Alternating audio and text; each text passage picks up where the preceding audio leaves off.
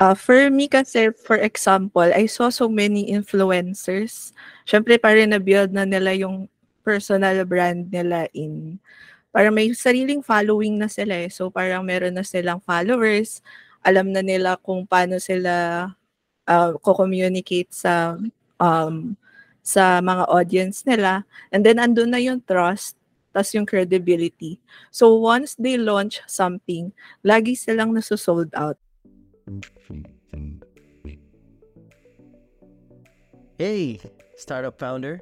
Does fierce competition, winning customers' trust, and finding the capital to sustain your business make your head spin? If yes, what steps have you taken to make sure you're staying true to your brand's purpose? Whether you want your startup brand strategy done right or you want to earn the trust of your target market, create meaningful impact, and ultimately turn your struggling startup into a thriving one, you have found the right show for you. The Why Forward delivers a weekly dose of branding essentials for your startup. So, good evening pala sa lahat na nandito ngayon uh, in our uh, podcast webinar about archetypes, which is a continuation from last week. So last week kasi, we were discussing about um, how we we can use brand archetypes in the different facets, in the different applications of brand strategy, branding, design, and all the things that your business needs in order for you to stand out.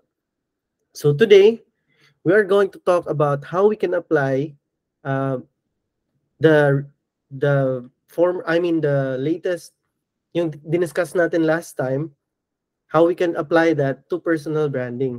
So today, meron tayong guest, di ba? So uh, today's topic is about building brands beyond labels.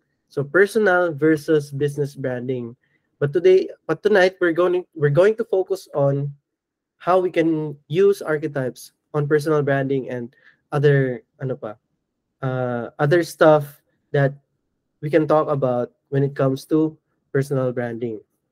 So, our guest pala for tonight is I've known her parang recent lang kami na, na recent lang kami nag ano talaga nag-usap. I think this is the first time na nag-usap talaga kami face to face like this. But I know she's very exceptional in what she does. So uh, for her to for you to know guys kung ano yung ginagawa niya, here's Mariel Ison and one of the brand strategists dito sa Branding Mastermind for freelancers and business owners. Mariel, can you please introduce yourself like a little bit about what you do, um, how you do what you do and yeah, yun. Ayun. So, hello everyone. So, nakilala kita Coach Dave during Tribe Anif last year. Right, that's right. Oo. Kasi ikaw yung nag, ano, di ba, nung nag-start lahat siya. So, mm. yun, dun tayo. Pero wala tayong direct communication na Oo ano. eh. Tama, tama. Oo. Parang ano lang talaga siya, yung tipong pag may mastermind ka, parang tahimik lang ako kasi nakikinig sa sa gilid-gilid. Yes, right. So, yeah. So, hello everyone. So, I am Mariel. So, I am a brand strategist and designer. Pero before, I'm an engineer. I'm an electronics engineer before ako maging brand strategist. So, I have Prima Digitals. It's more on empowering yung health and fitness brands.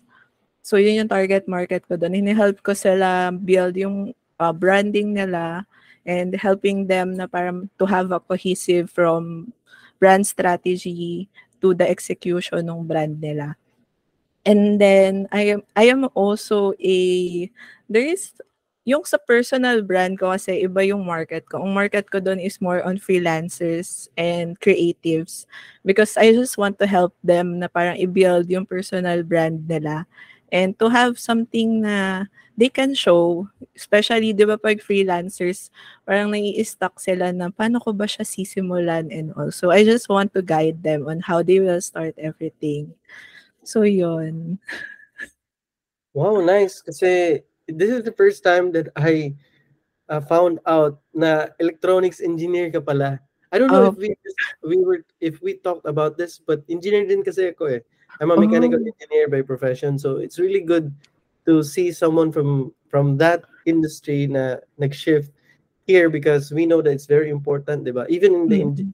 engineering industry, it's very important to create mm-hmm. personal brands, create business branding so that you can really help. And it's so good that uh, yung ginagawa mo for freelancers and creatives, you're helping them with personal branding. So, ayun. So, thumbs up for that. Galing, galing.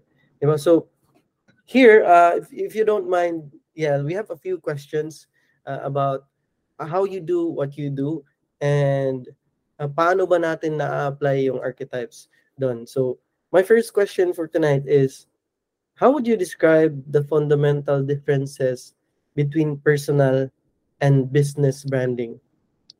Oh, sige. Yung sa person yung sa personal branding kasi it's more on focus sa individual, parang creating yung unique image mo as a person. So parang more on maximizing your strengths, your skills, your expertise na you want to share in your personal brand. So your emotional connection with the people, it's more on how you will perceive yourself as an individual. Unlike for business branding, you need to create an identity for that business eh.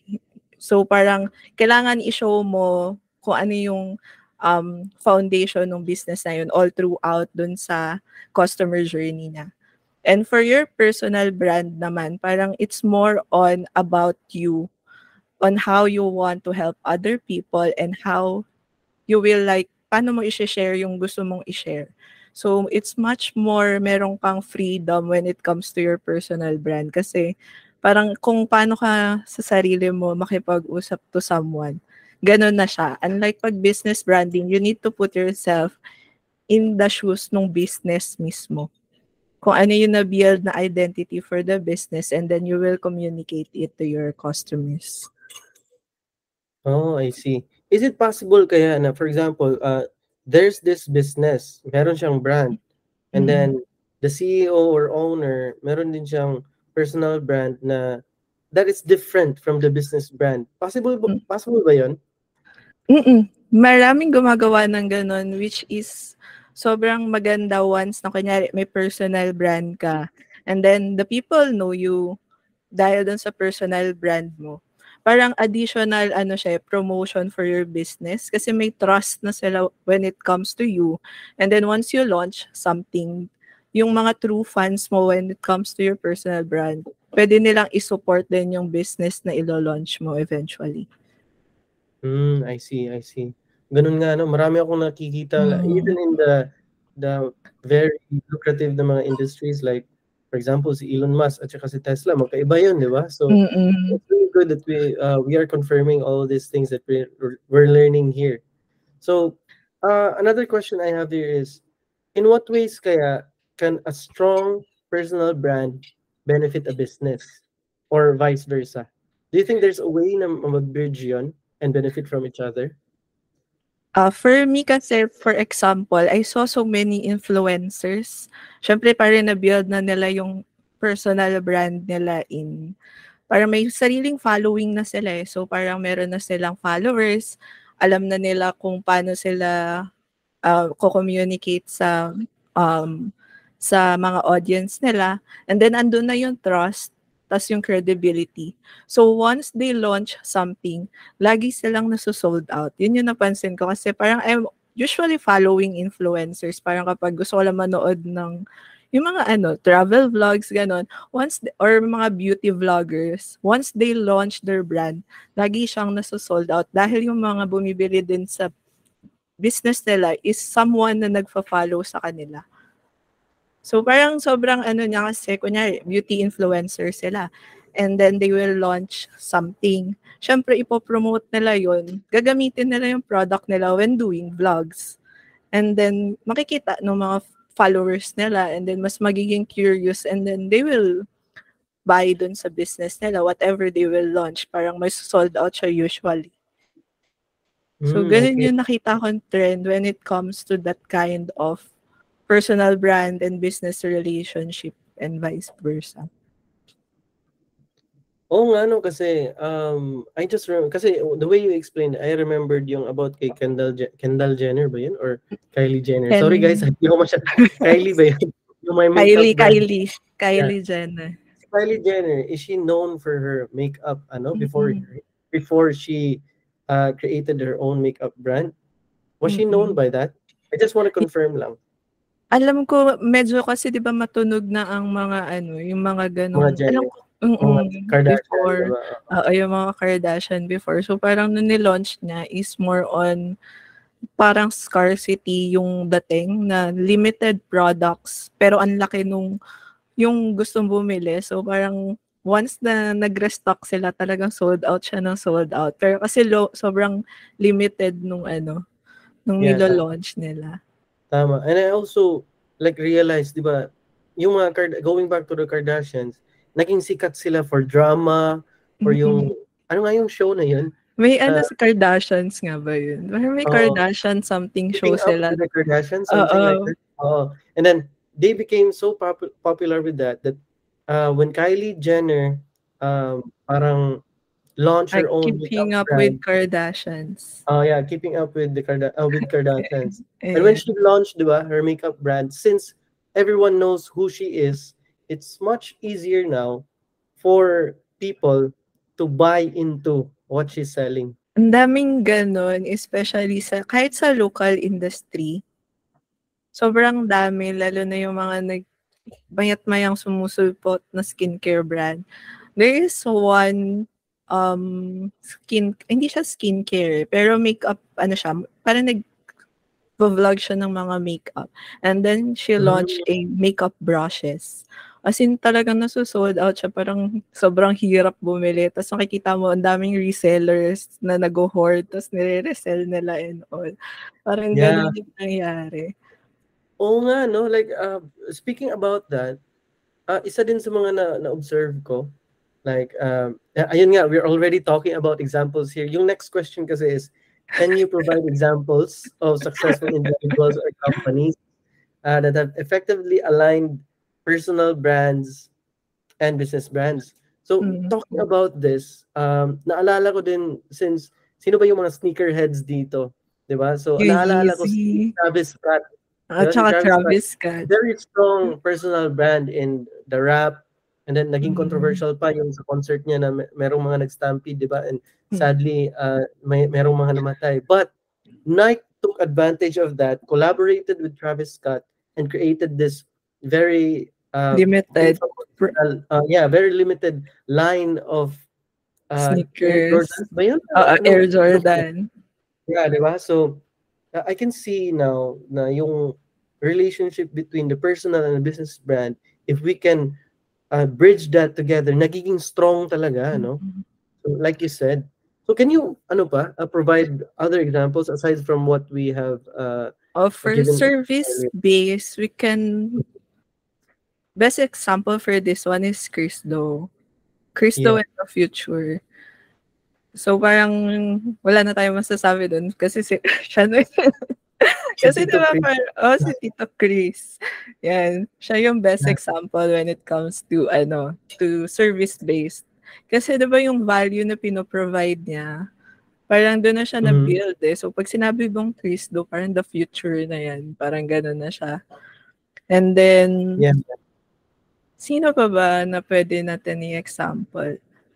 Speaking of Chris Doe pala, di ba? Um, uh, I don't know if you you know yung upcoming na Likha Summit this September Yeah, 2023. Mm-mm. Di ba, they Umattend ako last year. Oh, ako din, eh. umattend ako pero online lang. but I, it's really uh, great to see na what we're talking about here is put into practice yung mga personal and business brands Mm-mm. kasi they took advantage of Chris Doe's um, personal brand and uh, used it sa launch nila to hype up hype up the launch of Likha Summit. Mm-mm. Di ba? Have you observed that last time? Oo, sobra parang kasi hindi siya ma, hindi siya gano'n na magiging sobrang hype if not because of Chris Do eh. Tama. Yeah, yeah. That's right. I remember na I I've heard of Likha Summit na last year pero wala pa kasi si Chris that time. Wala pang hindi pa siya included sa roster of speakers.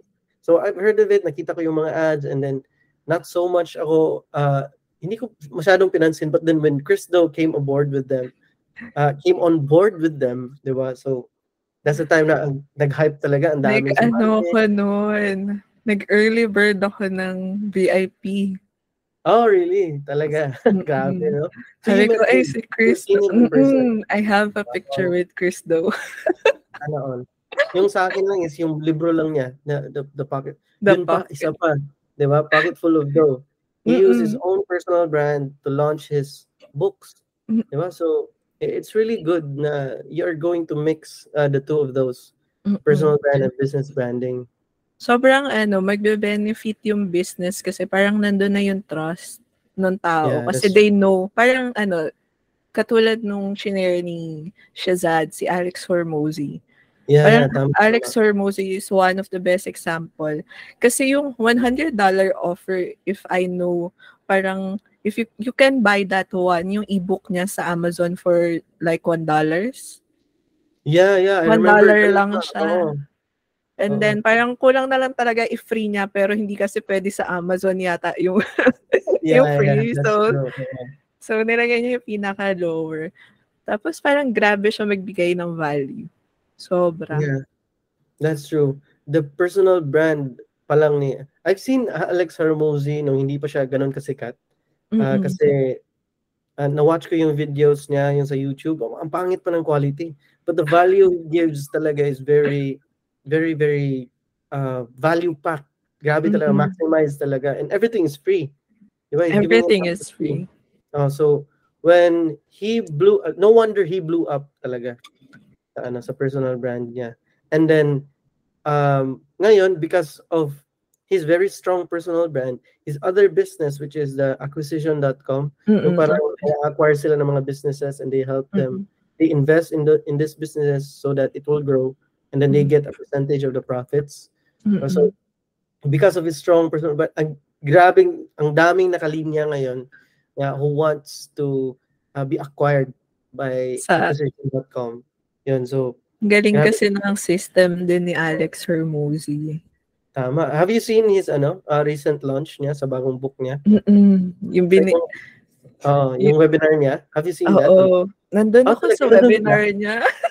So ako din, sumali ako sa Zoom nun. Uh, Zoom ko, webinar niya. Shit, kaka, kaka-invest ko lang sa course, tapos piling ko may bayad, tapos nagulat ako, it's all free. It's all free, di ba? So, ang galing niya. And one thing that really uh, stood out for me, nung sinabi niya na last 2017, he didn't believe in branding. Di ba? Have you, have you, mm-hmm. do you remember that? Oo. Tapos, sabi niya, ngayon, brand is more than everything. Grabe talaga. And I was like, boom, di ba? So, if this person believes in branding, why wouldn't you? Diba? Mm-mm. So, for me, it's very Iba important. Siya. So, oh, parang yeah. ano rin talaga siya, eh, more on how you will be, parang how you will be authentic in all, in all the content that you're gonna share. Kasi parang paano ka rin magsa-stand out. Kasi sobrang dami ng, dami na rin, di ba, nag-build ng brands nila ngayon. Yeah. yeah, yeah. Ang dami talagang nagbi-build ng brand nila. But the sad thing is, yung iba, for example, uh, yung mga freelancers, they think more, uh, they they treat themselves more, they treat themselves more as a business instead of as a person when they do their branding. Na, napapansin mo yun?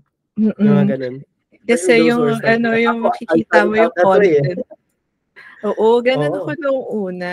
Kaya hiniwalay ko sila talaga kasi sabi ko, ang hirap parang kung magko-content ako dito, tas feeling ko kailangan medyo maayos yung pakikipag-usap ko. Hindi ko ma-express kung ano yung gusto kong sabihin kasi parang hindi ako pwede magsabi ng kung ano mang BS doon sa content ko. Unlike kapag personal brand ko, I can do anything. Pwede ako mang, kung ano man yung gusto kong sabihin, pwede ko lagay doon sa content ko and all.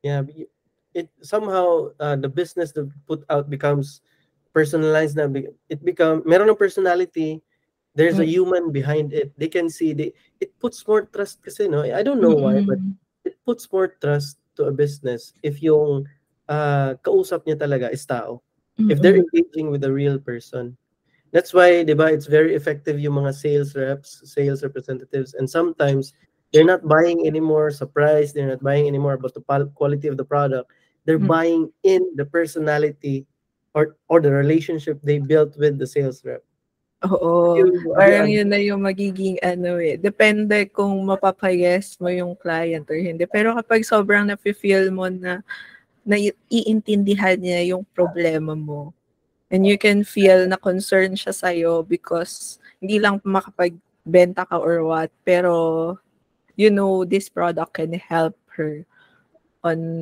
mm. their problem. Parang ganun yung magiging ano eh. That's right.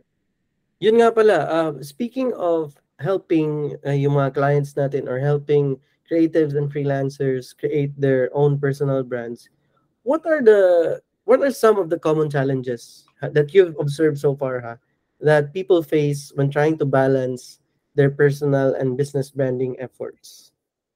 Ako, yung number one, based din sa experience ko, it's more on time management talaga.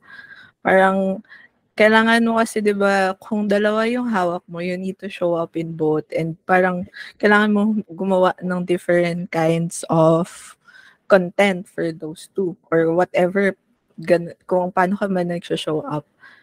Pero parang ang pinaka-solution kasi when it comes to that one is kailangan mo malaman paano mo siya i-outsource to someone.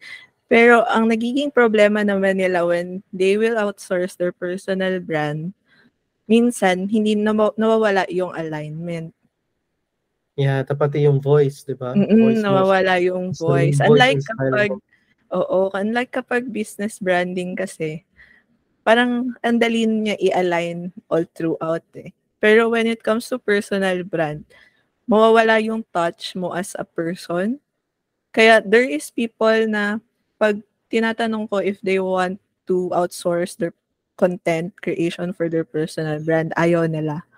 They want to take charge na parang okay lang i-outsource nila for the business pero when it comes to personal brand, gusto nila sila yung kumakausap dun sa mga nagko-comment, yung mga ano, siguro hindi pa nila mahanap yung sweet spot kung paano nila i-outsource or paano nila ipa- i-explain doon sa outsourcer nila na ganito ako makipag-communicate. Yeah, that's true.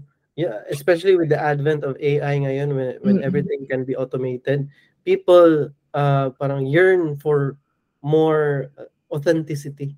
Kasi mm-hmm. yung AI parang hindi na authentic, di ba?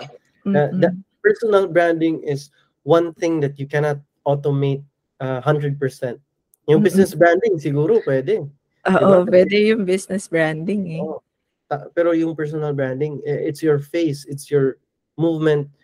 Maybe in the future, hindi ko alam ha, with the way AI is going so far, maybe in the future, baka AI na yung, yung personal brand, sorry, AI na yung personal brand. Uh, isang Hindi natin masasabi, grabe yung, ano, grabe yung growth ng AI lately yeah, it could be na yung mga meron na ng mga person uh, mga AI avatars that could mm-hmm. represent the personal branding of some some businesses but then yun nga I still really believe that uh, we as human beings as um sino nga yung nagsabi nun na we human beings are social creatures, di ba? We mm-hmm. we want to socialize, we want authenticity, we want to engage with uh, authentic relationships. So I really think na um, even with the advent of AI, personal branding is still uh, needed sa ano natin, sa panahon natin ngayon. Oh, so anyway, um, parang ano coach David, parang mas lalo silang mm-hmm. nagsisik ng someone to talk to na parang tao talaga unlike kapag kunyari kung chatbot ngayon kausap mo parang I need to talk to chat support Para lagi akong ganun. Eh. I need to talk to chat support. Ayoko sa'yo. Oo nga, di ba? Sometimes ganun nga talaga. Di ba? So, um, yeah, with your working experience pala with clients, how uh, have you tried to use parang archetypes? Like, how do you identify kaya yung most suitable brand archetype for their personal brand or for their business brand? Have you encountered uh, that way of working with clients? Mm-mm. Um, actually, when doing ano, doing branding with clients, kasama siya sa brand persona ko yung brand archetype. So when doing it in um yung sa personal brand, always kami nagbe-based sa foundation din niya and sa own personality ni client. But when doing business branding, it's more on how they want to perceive the brand itself, kung paano nila gusto makita ng tao yung brand, and kung sino yung target market nila. And i-align namin doon all throughout yung brand archetype nila. Kasi mamaya gusto pala nila is mat- yung pangmasa na brand and then yung archetype nila biglang the ruler, yung mga ganun. Edi hindi pwede. So, kailangan malaman ano ba nila, paano ba nila gusto ma-perceive ng tao yung brand nila eventually. So, yun. Yeah. That's true. Kasi um, the difference um, the difference kasi of the per, the approach when doing personal branding with archetypes talagang naka ano talaga no? Uh, nakadepende sa personality mm. din you know sino ba yan siya? Yung creative yung freelancer or uh, who you're dealing with. But in business kasi it's more about the target market. Yung parang how do you want who do you want to attract and how do you want to be perceived by the people you attract to your business? But is pero sa ano mo sa opinion mo is there a way kaya to ano uh, parang create a system or create uh, a way for you to intersect or ano ba, i-join yung personal and business branding. Kasi there's ah, still uh, ano eh. Yeah, yeah. Ano yan? Ano yan? Sige, sige. Yung ano, Coach Dave, when it comes to my personal brand and Prima Digitals, I intersect it with my own personality. So, parang nilagyan ko pa rin siya ng touch ko. Yun, so, yun yung, ano, parang yun yung 30% ng brand ko and then 70% niya is more on base kung sino yung target market ko. So parang nag-combine ako ng two archetypes together so that kahit pa paano, I can still show myself since Prima Digitals nga kasi pangalan ko yung Prima eh. so kailangan yeah, yeah, nandun ako. Oo. So, yun. So, anong tawag doon? Parang in-intersect ko siya with my personality and with the personality na gusto kong i-perceive nung target market ko. Yeah, kasi uh, I'm looking at the case of Rendon Labrador. Sino hindi nakakilala sa kanya? So, 'di ba meron siyang ano ba 'yun yung restaurant ba 'yun or resto bar? Uh, I don't remember. Hindi ako masyado familiar. Hindi ako masyado updated kay Rendon pero yeah. I know. Ah, okay. Well, pero kilala mo siya, si Rendon. Mm-hmm. Yeah, yeah. So, what happened kasi is he's being banned now sa Facebook at saka sa I think mm. almost na din sa Instagram because of this very um yeah, but this is just my ano perception. Very negative kasi yung the way he interacts and engages with people, 'di ba? Palagi siyang merong ano criticism. Mm-hmm. So uh, what happens is even though na different yung branding, different yung business niya, from him, but because people associate him with his business, eventually, yung resto bar, when it launched, lugi talaga. Walang pumunta, uh, even yung mga katrabaho niya, yung mga people who help with the launch, like mga artists and other service providers. Episode bar and kitchen, ito pala. So, resto bar pala siya. So, ayun. Nabura na nga daw yung, sabi ni Shazad, nabura, nabura. na daw yun sa FB at Google. Wow, grabe no. So, That's it, di ba? So people kasi has have the power to report you or to say what they what they perceive about you and then mm-hmm. these platforms are run by people then.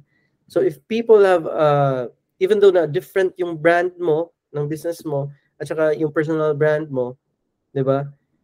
When they associate you with uh with your business, naapektuhan talaga yung business mo.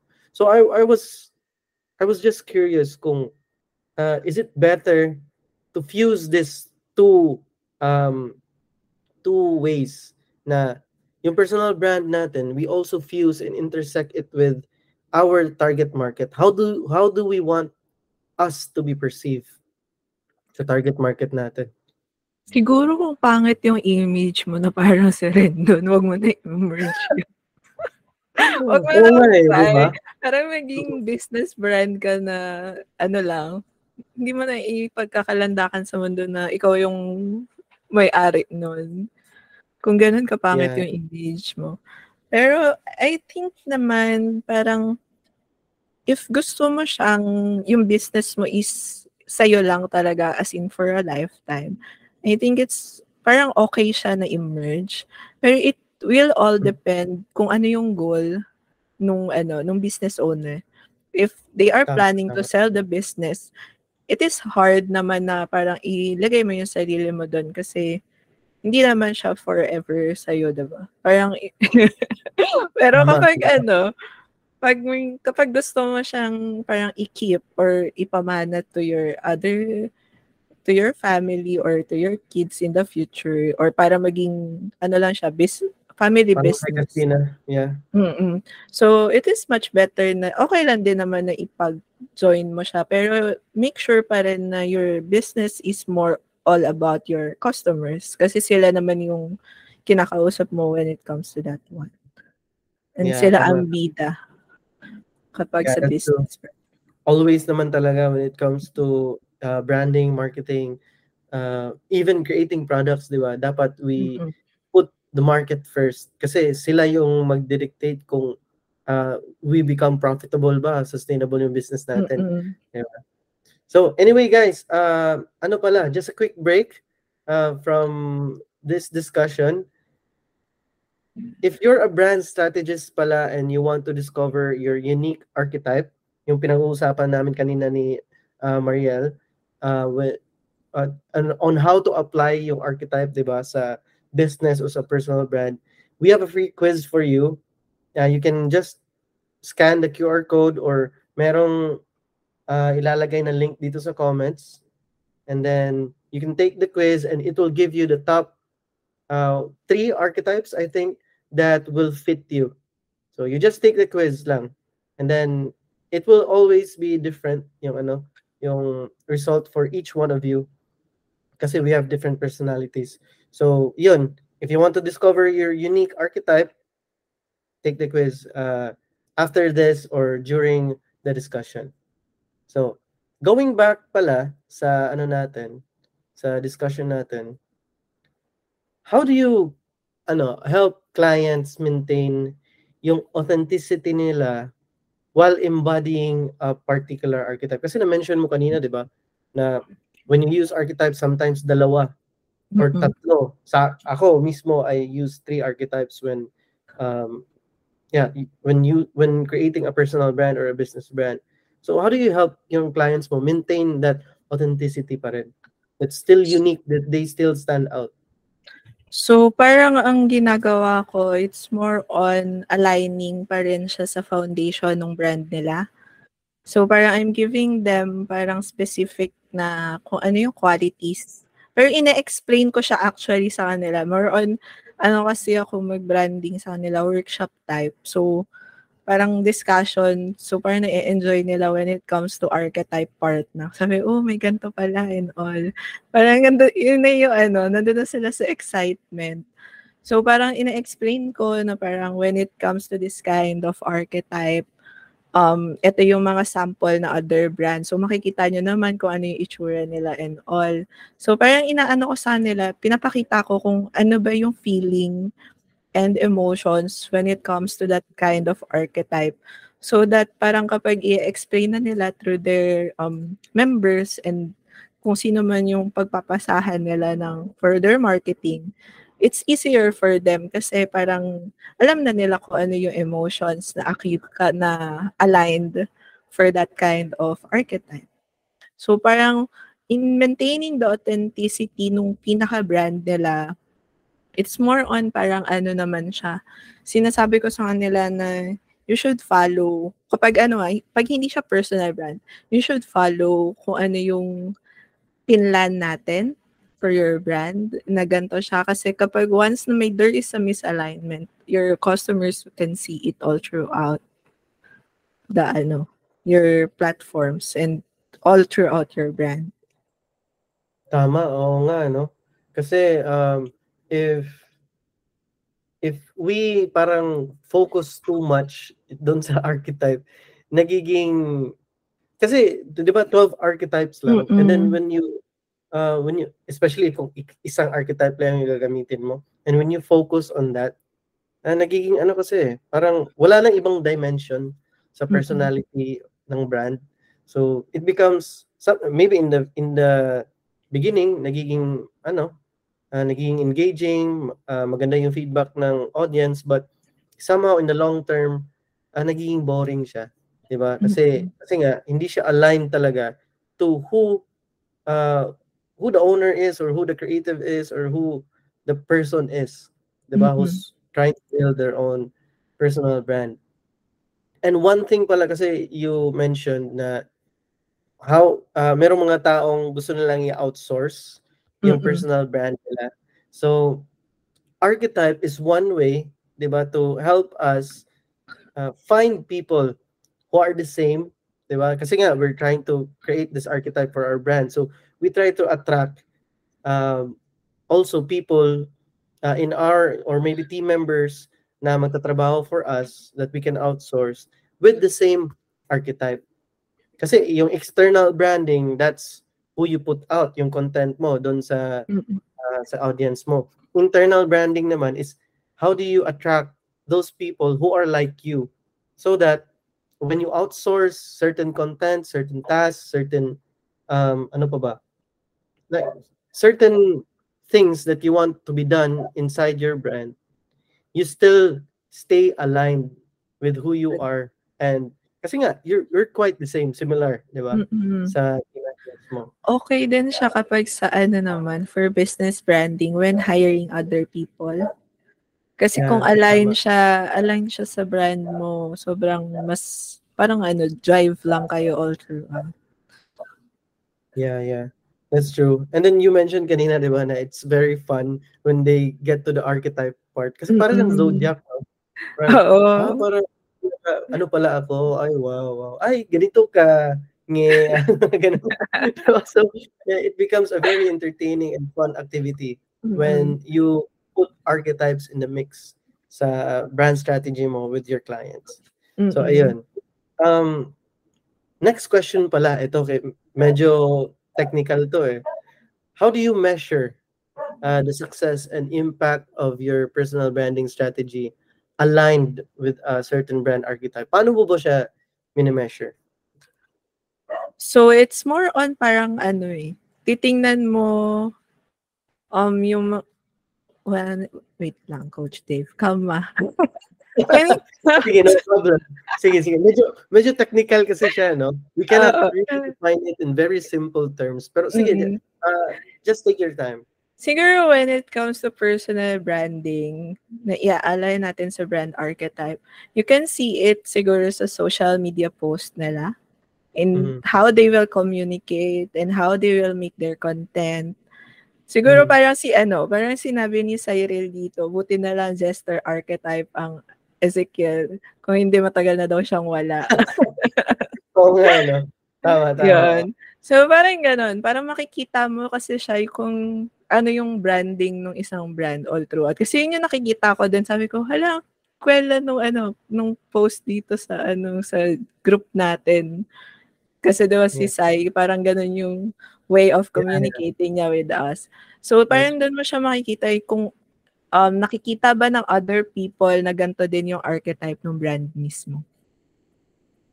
So, yeah. kunyari, parang seryoso pala si yung brand mo, Coach Dave, and then parang si ano biglang jester type siya, tapos parang sobrang misalignment. misalignment na niya. So, parang oh, nga, di ba? Tama. Parang, sino ba to?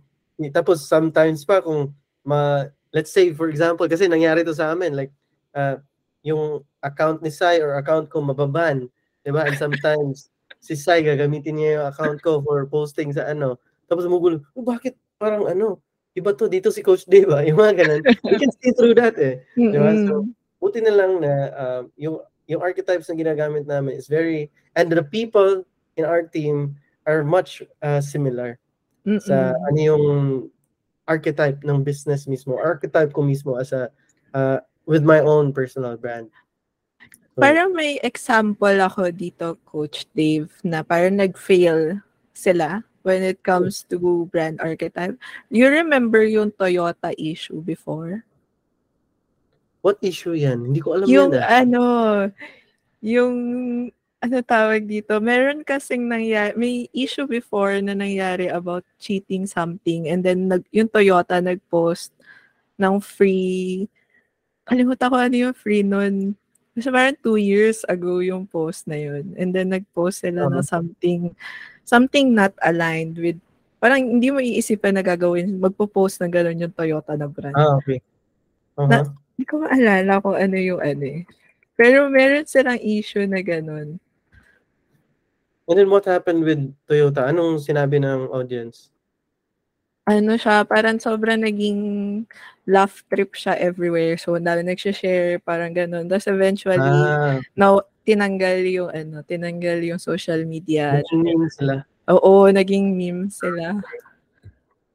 I see, I see. Yun nga, merong mga ganun eh, na siguro na mis na mishandled or mm-hmm. uh, masyadong naging personal personality na ng siguro ng social media strategist, social media manager or the PR mismo, the PR head na naging mas naging personality na niya instead of the personality, the archetype of the brand. 'Di ba? So yun nga, so we need to watch out for those. One way uh going back to how you measure, one way for me to really measure kung um, aligned ba yung brand archetype at saka personal branding strategy is yung mga nai-engage na tao sa content, sa touch points ng brand. If are you also attracting and are people who are engaging with you quite sim quite with a similar archetype ba? 'Di ba? Mm-hmm. Yung keywords na hinahanap mo, is it in line ba sa mga sinasabi ng mga archetype na to? Uh, is it in line yung mga uh, personalities, concepts, or other things that your brand want to target? Diba? Is it aligned with the people who you are attracting? So, Totoo, Coach Dave. Ayun, naalala yeah. ko na yung issue. Yun yung, ano, yung change Yun. oil. Ay, oo. Oh, oil before. yung, yun nga pala, di ba kasi yung change oil parang naging associate associative na siya to uh, parang nag-cheat ka sa, Oo. sa kasi yun yata yung ano may sa spouse mo. Tama. Yun yung Oo. ano may ni-reason yata nung guy na magpapa-change oil siya tapos nahuli. Tapos bigla nag-post nahuli. naman na yung Toyota, Toyota. ng free change oil. Ah, yun, di ba? so yun, sometimes we try, Oo nga eh. Ito pala, uh, it's very important na uh, before jumping on trends kasi that, mm-hmm. that's a very effective strategy yung you jump on a trend ride on the hype mm-hmm. behind a trend so that um, you get more eyes more people to know your brand but mm-hmm. the problem is meron kasing brand sentiment eh it's either positive neutral or negative mm-hmm. so if you're if you're attracting negative brand sentiment nagiging ano um, negative yung impact sa brand mo And sometimes pa, uh, yung the people, your audience mismo, sila, uh, not, it's not just that they go away or ignore or uh, parang, tawag dyan, yung avoid your brand, they even para persuade other people to avoid your brand. Diba? Yung ultimate goal kasi ng branding for me ha is to create brand advocates. To mm-hmm. advocate for your brand, to do the marketing, word of mouth for your brand. Now, if negative yung sentiment, nagiging on the other side yung effect. That you're creating negative brand advocates na people are persuading na, ah, wag kayo dyan kasi ano yan sila, mga ganyan, di ba? Oo. So, eh, you so, have to be careful when riding with trends talaga. Kailangan mo makita ano ba yung magiging effect, if magiging good effect ba siya for your brand or parang kung sumama ka ba sa trend na to magiging negative or kakatawa lang ba yung brand mo and all. Tama. oh, sabi nga ni Sai dito, yung kahit yung angkas daw na post, yung mm-hmm. unstuck daddy, daddy mo Naalala mo yan? Recent lang, I think... Parang hindi ko siya nakita. Hindi ko masyado nag Hindi yan eh. Yung parang, uh, merong sinabi si Angkas, uh, kasi, ano yung issue nun, Sai? Yung parang, Father's Day ata yun, di ba? Tapos, oh, yung, yung Father's Yeah, yeah. Tapos yung content nila is, I'm stuck daddy. And that's, uh, that's an inside joke kasi sa pornogra- pornography, di ba? Yung uh, yung uh, daddy, yung diba? so ayun, uh, people were parang uh, didn't they didn't take that well. Nagiging negative brand sentiment yung mm-hmm. effort nila doon. So they took that off. Ang ginawa na lang nila is they posted some uh, something else na yung yung yung tatay is pumunta sa beach tapos merong naka parang yung may manok na tinayin niya sa ano sa sa upuan niya. So parang ganun, di ba? So kasi yun, yun yung connotation din ng mga uh, typical Filipino dads, di ba? Na mas mm-hmm. mas mahal pa nila yung manok nila yung sa, sa anak nila. So, good naman na they they, they change it. Yeah, they change, di ba? May bawi. So, yeah. Ayun, anyway, um yeah, I think we're mm-hmm. done with the questions so far na parang naisip namin to to ask to Mariel when it comes to personal branding using archetypes. Now we're opening the floor if it's okay sa iyo, Yel. na we would like to ask everyone here if you have any other questions about how brand archetypes can help with personal branding for yourself or for your, for your client. So, ayan, any questions guys? Ayan. Meron ba? Ay, wala pa. Meron nata kanina. Ah, wala. Wala pala. Wala, wala. Ayun, si Sai, meron question. Yung syner- synergize ba, coach? A, A personal person. brand ko yun. What do you think? What do you think, sa Ano yung goal mo sa yung mm-hmm. synergize mo? Hindi ko alam, coach, kasi parang... Hindi ko alam eh. Di ba? So, Ewan ko, akala ko business yun or something. Do you have a, do you have an answer yan about this? Kung ano, pero ano eh. Ano ba yung oh. offer niya? Offer mo daw sa strategies. So, synergy, I synergize communities. Parang gano'n, maging, ano sila, connected. Mm. So, parang ano nga siya, parang yun yung magiging agency brand niya, Coach Dave, no? Yeah, kind of, Kung, yeah. kung if plan mo mag-create ng agency or gusto mo magkaroon lang ng stand-alone na freelancing offer, so it will all base kasi kung ano yung goal mo for Synergize. Yeah. So, doon mo siya i-align kung magiging personal brand mo ba siya or gusto mo siya maging agency brand. So, if magiging agency brand mo siya, i-align mo siya sa mga offers mo and all. Pero pwede mo din naman, for me, pwede mo siyang gawin na personal brand slash at least offers mo na din. Kung gusto mo ikaw yung face nung Synergize. Yeah. Kumbaga, ikaw si Jollibee, guys. tama, tama. I was thinking the same way na parang uh, ma-fuse niya yung personal branding at business mm-hmm. branding niya. If his business is Synergize, he could be the Synergist. Yung parang ganun. So, mm, ayun. Yeah, that's a, uh, a good way of combining yung uh, agency personal. branding. Yeah, at saka personal. So, yun, Sai. What do you think of that, Sai? Okay ba? uh, yung pinapangalan ko kasi sa ag- like wala pa naman agency, pero like Synergize Media, ganun. Mm. Oh, hindi ko alam. Synergist, yeah. yun yung ako yun. Synergist. Mm-mm. Yeah. Parang so, sis. pwede yung ano, yung mga team members mo are synergists, you know? members. that's a, that's one indication na maganda yung parang uh, brand name or brand personal brand mo kasi na-extend yung vocabulary niya eh, to mm-hmm. other facets, other touch points ng ng brand mo. So yun. Yun. So Twitter, y- ano man na. Pero sadly wala nang Twitter. X na siya. X na siya eh. Ano kayong tawag? X. X. Anyway. X lang yata. Ayan. E di ano mo na to, personal brand mo na siya. I-embrace mo na na personal brand mo si Synergize. Yeah, yeah. Tama, Synergize. tama. Synergize, yan. Sige. Yun, di ba?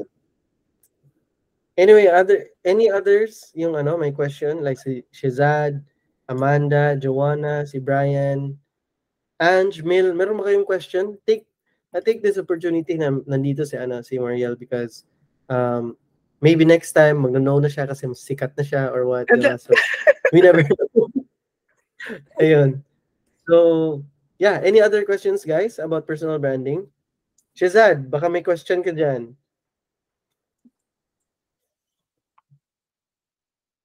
Wala ata kasi ano. How about you, Joanna? Meron ba? Ang tahimik ngayon ah. Grabe ang tahimik nyo guys ah. Na-absorb nyo ba? Charot. Ayan si Shiz, uh, Shazad. Sabi nila, personal branding is the future. Ano po masasabi niyo? Okay. Sige, what's your opinion on this, uh, Yel? Actually, parang kahit naman ngayon, parang sobrang iba na yung level kasi ng personal branding. Pero we can say kasi na for is the future kasi parang sobrang bilis ng mga nangyayari lately, especially sa pag evolve ng ano natin ng mga other things.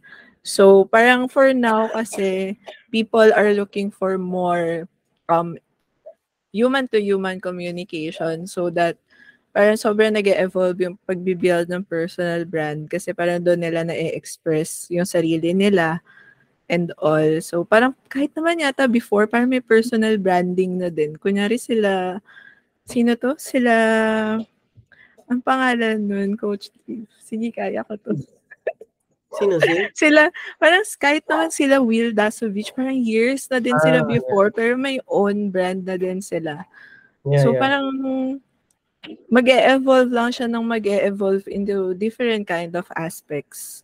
Pero building your personal brand is more on parang how you will share to the world kung sino ka ba and how you can how you want other people to see you as you. Parang ganun. Yeah, yeah, that's true. Sa akin, ang opinion ko for this, personal branding is actually right today. Hindi na siya future. The future is now.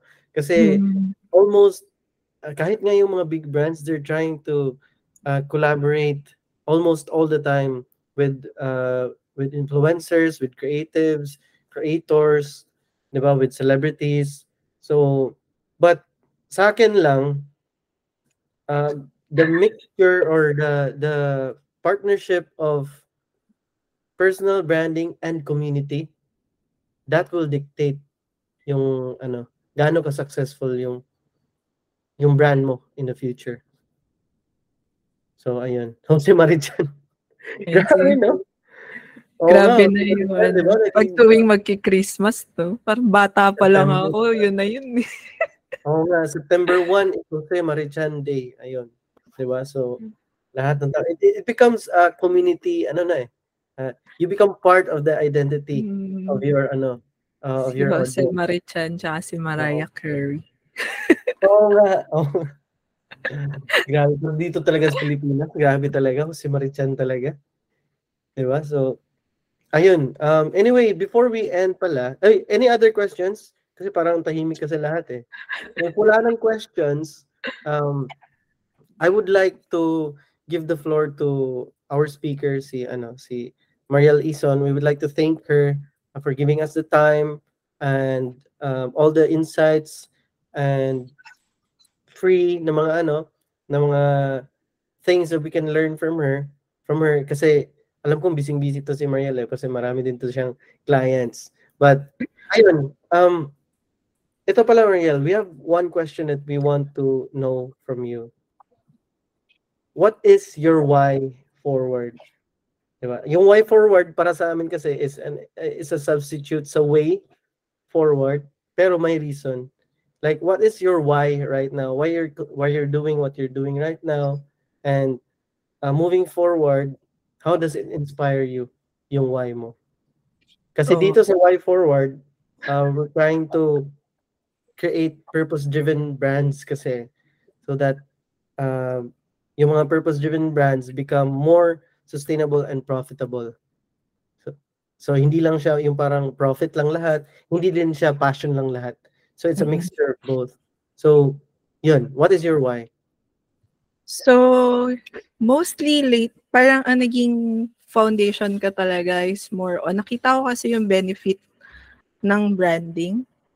So, I just want to share kung ano yung mga natututunan ko sa mga fellow freelancers and creatives. Especially parang sobrang addict ko din sa Notion. So, doon ko siya ino-organize lahat. yung thoughts and thought process ko and all. So, I just want to help other people din na mag-benefit dito, lalo na yung mga yung mga gusto na parang work from home lang sila or they want to have more time with their family. Kahit na alam natin na when halos hindi din tayo lahat natutulog pag nag-freelancing tayo, diba? So, yun. So, parang ano, as, as, as I move forward, I just want to help more freelancers and creatives to build their own personal brand and to guide them along the way. So parang yun yung nag kasi gusto ko rin mag-benefit sila dun sa mga parang na-experience din natin na kung ano man yung meron yung ano man yung community na nabibuild natin. Ganun. Wow, ang galing. Where can they find you pala? Uh, so, they... meron akong, yung Facebook ko is yung Mariel Ison. Pero I also have my Instagram account my Instagram, TikTok, and Twitter is Yel Ison, at Yel Ison siya. So, yun. So, madali lang siya. Again, so anyone here, for anyone, and for everyone watching this recording, if you want to reach out to Maria to help you with your own personal brand, diba? you can find her in the platforms that, you, that she just mentioned uh, a while ago. So, ayun. Um, yeah, I think we're done. Thank you talaga Mariel, for having uh, giving us the time of your day. Right? Even though na medyo late notice kasi ngayon lang na week kami nagsabi sa iyo. But yeah, we're so very thankful and we feel very lucky to have you here tonight and hear your thoughts, your opinions, and your insights about how personal branding can help uh, each one of us here, even yung mga clients natin, and how we can use archetypes to further build and improve our own personal brands. So guys, if ever um, you want to invite more people, di ba? Or kayo mismo, if hindi pa kayo um, member ng community namin, join our community of purpose-driven freelancers and business owners where we try to help each other build our own personal brands, build our own business brands, and help you how, uh, yeah, help you how we can uh, help how we can help you build your ano, yung parang yung purpose nyo and monetize it using uh, what we learn here in the community. So ayun, thank you so much Yel for for sharing uh, this with us, everything that you've learned so far. We feel so lucky and hopefully we can do this again sometime soon. Ayun guys, have a good night guys. Bye. Bye-bye. Thank you for ano for everything. Charot. Hi, everything. Bye-bye. Good night.